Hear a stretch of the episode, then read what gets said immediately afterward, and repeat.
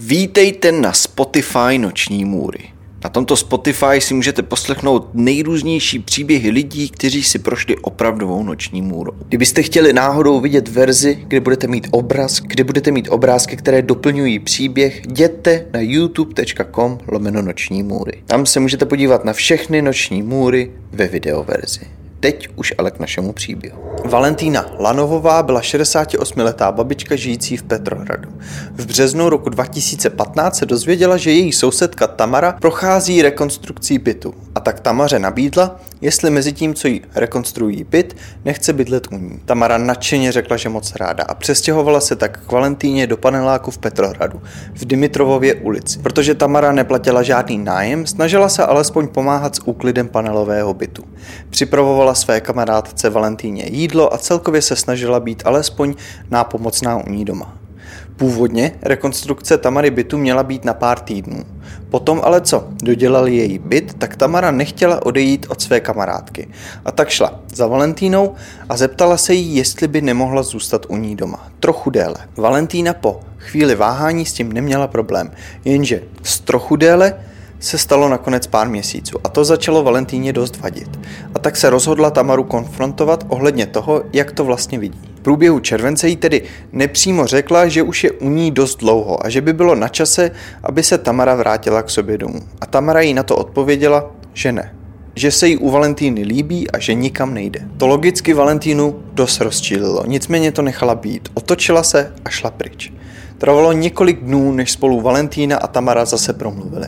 Nicméně to nebylo kvůli tomu, aby se jedna druhé omluvila. V moment, kdy na sebe znovu promluvili, byl moment, kdy si Valentína všimla, že je ve dřezu špinavé nádobí. A tak šla okamžitě za Tamarou a řekla jí, že tohle takhle nejde, že po ní nebude uklízet špinavé nádobí. Tamara na ní věla, že o co jde, že to je jenom nádobí a Valentína na to řekla, že se s ní nehodlá o tom bavit, že už dávno neměla být u ní doma. Tamara se nadechla a řekla, že dobře, že tedy odejde, že ať jí dá jen poslední noc.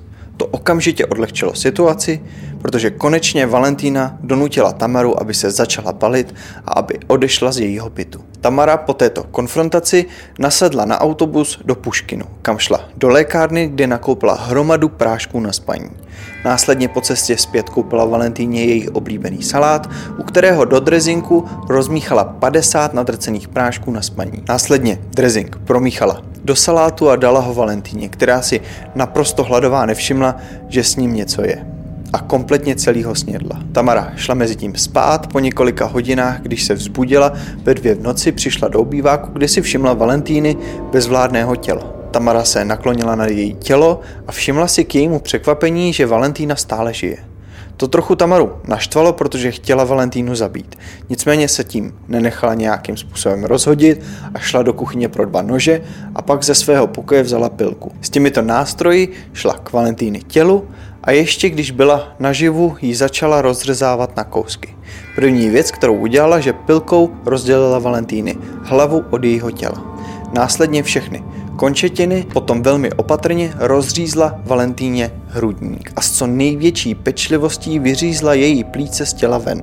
Důvod, proč to udělala, bylo, protože plíce byly Tamary nejoblíbenější jídlo. Hlavu, kterou uřízla od jejího těla, dala do hrnce společně s nějakými části jejich rukou a uvařila je. Zbytek těla dala do sprchového závěsu a pak do igelitových tašek, které postupně odnášela z bytu ven. Následně, co zbylo z hlavy, odnesla ještě v hrnci ven, kde se zbytků zbavila v nedalekém parku. Protože bylo pro Tamaru Valentíny tělo velmi těžké, musela ho vynosit na sedmkrát.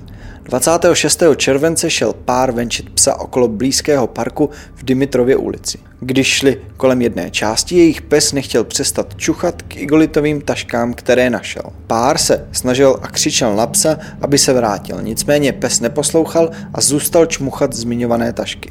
Oba se tedy přiblížili k těmto taškám, do kterých začali tak jakože šťouchat. Následně se rozhodli jednu tu tašku otevřít, kde nakonec našli lidské torso. Okamžitě tedy zavolali policii, které netrvalo dlouho, aby identifikovali osobu. Valentínu a následně dopátrali nechvalně známou Tamaru Samsanovou, známou také jako Babu Jagu, nebo báby rozparovačka. Když přišli k Valentíně bytu, kde zaklepali na její dveře, Tamara otevřela a přivítala policajty s otevřenou náročí, jako by je čekala. Bez jakéhokoliv váhání se okamžitě přiznala. Policie, když přišla do bytu, okamžitě objevila krev v koupelně, ale také na nožích a i na pilce, kterou použila, aby tělo rozkouskovala. Následně, když šli prohledat Tamary byt, našli u ní její deník, který detailně popisoval všechny vraždy, které vykonala. Ukázalo se totiž, že to, co udělala Valentíně, nebyla jediná zkušenost s rozkouskováním těla. Udělala to podle jejího deníku nejméně jedenáctkrát, včetně jejího bývalého muže,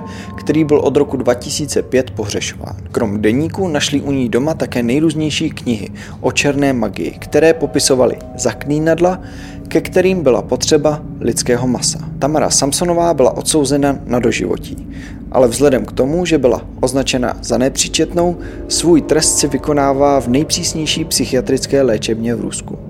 Když chodila k soudu, tak se neustále usmívala na novináře a celkově působila, jak kdyby zažívala nejkrásnější období svého života. Otevřeně také říkala, že se těší, až dožije svůj život ve vězení, že je připravena nést následky za své skutky.